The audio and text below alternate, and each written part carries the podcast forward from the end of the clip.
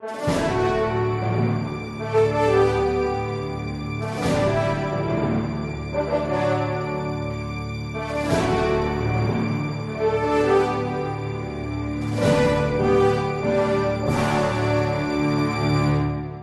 Parresia de hoje, gostaríamos de falar a respeito dos pecados e escândalos dentro da igreja e da santidade da Igreja Imaculada. Veja, nós estamos vendo nos jornais a cada dia tantos escândalos, tantas coisas. Até parece que nós fazemos agora parte do enredo de um filme que nada deixa perder a um código da Vinci, a um anjos e demônios. A cada dia nós somos sobressaltados por novidades. Abre uma página da internet e eis ali um novo escândalo. Parece que fazemos parte de um grande romance policial. Mas como continuar a crer que a igreja é santa diante de tantas situações desconcertantes? Bom, em primeiro lugar, nós temos que dizer o seguinte: a visão que nos é apresentada pelos jornais e pelos jornalistas é uma visão gravemente incompleta. Digo gravemente incompleta porque os jornalistas, se têm fé, fazem questão de escondê-la. Porque a grande maioria deles apresenta a igreja numa abordagem superficial e julgam a partir somente das aparências. Vejam, o que quer dizer um julgamento pelas aparências? Um julgamento pelas aparências é um julgamento superficial. É como se você, olhando para sua mãe, julgasse somente que a sua mãe é um cúmulo de músculos, de carne, de ossos, de tripas, vísceras. E aquilo é a sua mãe. Ora, você pode alegar e dizer que esta visão é verdadeira. Mas eu posso também recordar a você que esta visão é gravemente incompleta. Por quê? Porque você não está realmente me descrevendo quem é aquela mulher. A sua mãe. Então, assim, nós não podemos olhar para a igreja simplesmente com uma abordagem superficial. Nós que temos fé, temos uma visão diferente. Veja, é o que nos diz o Concílio Vaticano II, na Lumen Gentium, número 39. Diz assim: a igreja é, aos olhos da fé, indefectivelmente santa. Aos olhos da fé, ela é santa sem defeito, indefectivelmente santa. E você vai dizer, mas como é possível? Então, os olhos da fé são os olhos, olhos míopes. Os olhos da fé são olhos que não enxergam a realidade. E eu vou dizer exatamente o contrário. Os olhos da fé veem a realidade e veem a realidade profunda, porque quem não tem fé somente está arranhando a superfície do verniz, não está vendo em profundidade. O mistério da igreja é que ela é a continuidade da encarnação de Cristo. Quando você olha para a igreja e vê somente ações humanas, e ainda mais, ações humanas distorcidas, porque até mesmo enquanto juízo meramente humano, aquilo que os jornais nos apresentam são grave distorção. Por quê? Porque cardeais, bispos, monsenhores da Cúria Romana são apresentados como monstros, como pessoas sem escrúpulos e sem fé, sem história, sem passado, sem lutas interiores, sem humanidade. Pois bem, mesmo estes atos humanos que estão lá, se eles fossem até apresentados com um pouco mais de honestidade, um pouco mais de benevolência, mesmo assim, os atos humanos dos homens de igreja não descrevem o que a igreja é em profundidade. Porque nós sabemos que na igreja existe uma ação, existe alguém que age. Uma pessoa. É a pessoa divina de nosso Senhor Jesus Cristo, que é quem age dentro da igreja. Vejam, a partir da encarnação de Jesus, iniciou um novo tempo na história da humanidade. Esse tempo vai durar até a segunda vinda de Jesus. é o tempo que nós, teologicamente falando, chamamos de tempo da economia sacramental. É um tempo em que Deus age e age com certeza, que Deus age certamente. Vejam, nós católicos não somos como os evangélicos que acham que irão conseguir uma ação divina, uma intervenção do Espírito Santo pela força do tanto pedir. De tanto clamar, o Espírito Santo virá um milagre. Vejam, nós cremos que devemos clamar e pedir, sim, a intervenção de Deus. Mas existem ações da igreja onde nós vemos a ação de Deus garantida, chamam-se sacramentos. O núcleo da igreja, o centro da igreja, é a Eucaristia. É Cristo vivo, vivo, ressuscitado, que age dentro da igreja. Eclésia de Eucaristia. A igreja vive da Eucaristia e é ali que está o coração palpitante da igreja. A igreja é corpo de Cristo, é continuação desse corpo de Cristo ao longo da história. A igreja vive e os seus sacramentos, que brotam da Eucaristia como um rio, são a ação do Senhor ressuscitado, são a mão chagada de Cristo que toca as nossas almas, é a mão chagada de Cristo que se eleva e perdoa os nossos pecados, é a mão chagada de Cristo que confirma a fidelidade de cada matrimônio, é a mão chagada de Cristo que levanta cada jovem que é ordenado e o transforma numa pessoa que age na pessoa de Cristo. É a mão chagada de Cristo que verdadeiramente realiza cada ato sacramental. E faz isto de forma certa. Esta é a igreja. Esta é a ação da Igreja Católica. Mas se você não enxerga isso, você não enxerga a identidade da Igreja Católica. Se você não vê isso, você não viu nada de Igreja Católica. Você não faz ideia do que seja a Igreja Católica.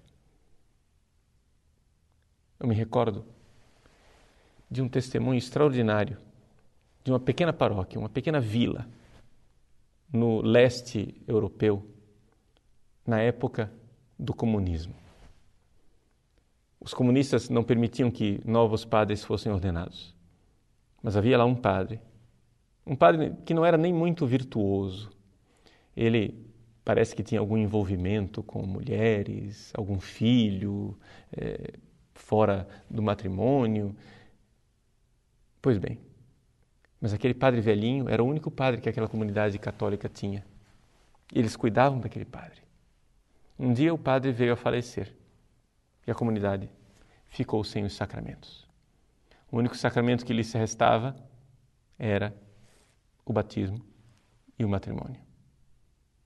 Pois bem, a cada ano, essa comunidade ia ao cemitério e colocava a estola em cima do túmulo do padre e confessavam seus pecados. Que falta faz um padre? Que falta faz um homem de Deus que nos deu os sacramentos? Um homem de Deus que seja para nós a mão chagada de Cristo, ressuscitado que age. É disto que nós estamos falando quando falamos de um padre. É disto que nós estamos falando quando falamos de um bispo. Agora, se este padre ou este bispo não vive e não se comporta à altura de sua vocação, isso é algo que devemos lastimar, mas não podemos também negar a ação de um outro através daquele homem. Existe um outro. Ao ouvirmos falar de escândalos, de problemas, nós temos que compreender o seguinte: se nós quisermos realmente compreender a santidade da igreja, o quanto a igreja é uma mãe imaculada, com filhos maculados, nós precisamos, talvez, exatamente olhar para este coração de mãe da igreja. Existe um documento extraordinário chamado Memória e Reconciliação, que foi publicado pela Comissão Teológica Internacional no ano 2000. Naquela época em que, vocês se lembram bem, com toda a polêmica internacional, o Papa João Paulo II pediu perdão pelos pecados dos filhos da igreja. A Comissão Teológica Internacional explicou aquele gesto do Papa.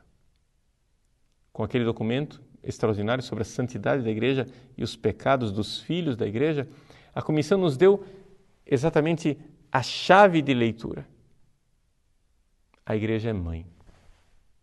Sim, a igreja é mãe, santa e imaculada. Mas ela tem filhos, filhos que ela não rejeita, filhos que ela quer santificar. Se esses filhos não aceitaram o desvelo desta mãe, o seu convite, as suas insistências para que se convertam, para que mudem de vida, para que venham a ela, a igreja não irá rejeitar esses filhos.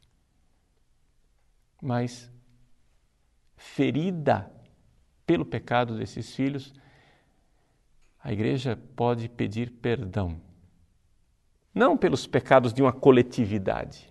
Não é isso. Porque dizer que a igreja inteira pecou é acusar pessoas inocentes. Mas pedir perdão de filhos específicos que pecaram ao, longe, ao longo da história exatamente porque não foram bons filhos e não ouviram os rogos de sua mãe. Esta mãe não rejeita seus filhos. E por que ela não os rejeita? Por que, que nós não fazemos uma igreja de cátaros, uma igreja de puros, uma igreja que expurga para longe de si os pecadores? Porque a igreja é a continuidade de Cristo na história. É a continuidade da ação de Cristo na história. E como Cristo não rejeitou os pecadores e sentou-se à mesa com os pecadores, a igreja continua este grande mistério do Cristo que se senta à mesa com os pecadores. A igreja não pode ser diferente do Cristo. Se você quiser aprofundar isso, veja as palavras de um jovem sacerdote chamado Josef Ratzinger, há 40 anos atrás, no seu livro Introdução ao Cristianismo, na edição brasileira da Loyola, a página 252. Padre Ratzinger diz assim: que nessa perspectiva, Caberia à santidade da Igreja, por acaso, ser outra coisa que não o sustentáculo mútuo que se deve ao fato de que todos foram suportados por Cristo? Ou seja, exatamente essa ideia de que Cristo sentou-se à mesa com os pecadores, a igreja que é santa não pode ter uma santidade diferente da santidade de Cristo. Cristo, o santo, o inocente, ele, ele usa aqui a expressão que ele tinha uma santidade, mas não uma santidade aristocrática do puro e intocável. Ele veio e mergulhou na nossa lama e purificou a nossa lama. Assim a igreja não pode ser diferente do Cristo. Cristo não teve nojo dos nossos pecados mas se sentou à mesa com os pecadores para perdoá-los e convidá-los à conversão. Assim também a igreja convida seus filhos à conversão. O padre Josef Hatzinger conclui sua reflexão com uma frase extraordinária dizendo assim: Confesso que para mim esta santidade imperfeita da igreja é um consolo infinito. Sim, ao mesmo tempo que a igreja tem uma santidade indefectível, diz a Lumen Gentium número 39, a igreja também está ornada de uma verdadeira santidade, embora imperfeita, diz a Lumen Gentium também no seu número 48. Tudo isso, se você quiser aprofundar, está no Catecismo número 823 e seguintes. Vejam, santidade perfeita da mãe, que vive da vida de Cristo, a única vida verdadeira da igreja. Santidade perfeita, mas santidade também que vai se aperfeiçoando nos membros, nos filhos, que vão sendo aos poucos assimilados historicamente. É esta a vida da igreja. É esta a realidade da igreja. Nós não podemos fechar os olhos para esta fé que nós temos e que explica profundamente tudo aquilo que nós agora estamos vivendo.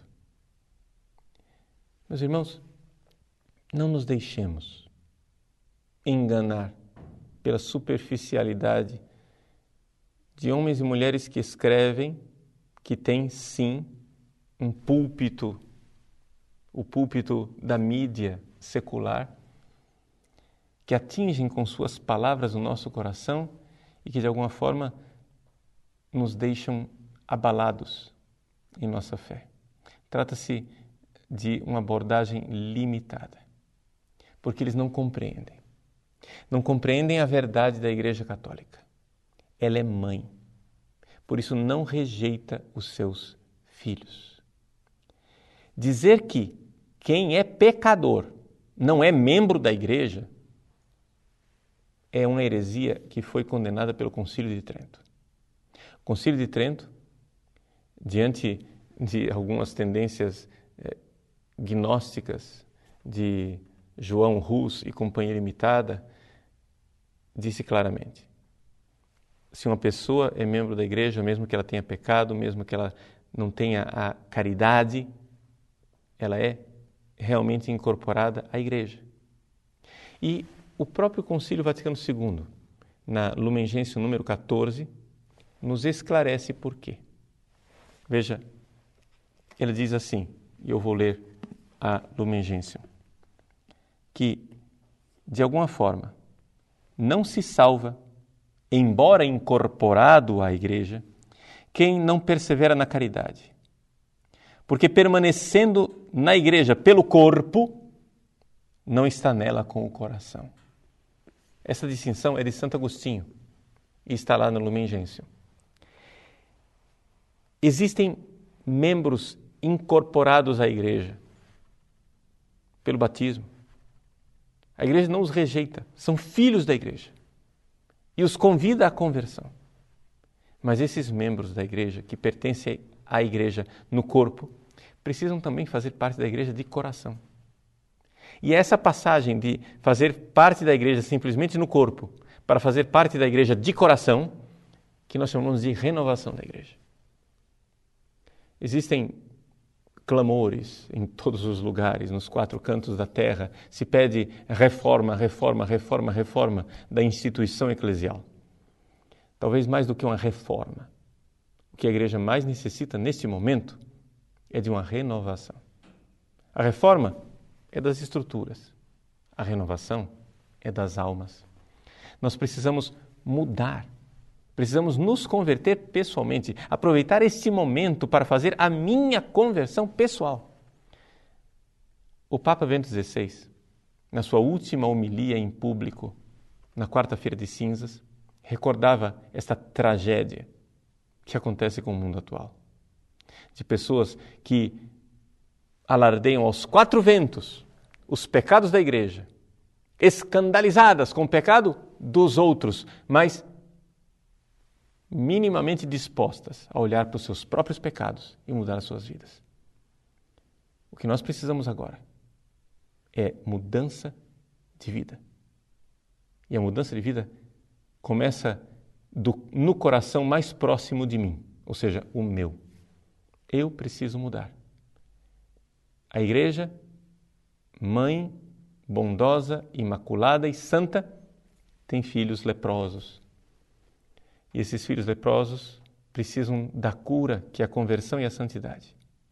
Por isso, nos escandaliza abrir as páginas dos jornais e encontrar tantas notícias escabrosas sobre a igreja? Sim, nos escandaliza. Mas é um escândalo que começa dentro de mim. Ou seja, eu preciso fazer um grande e sério exame de consciência e me dar conta da minha verdadeira miséria. A única verdadeira miséria, como dizia Leon Blois, a miséria de ainda não ser santo.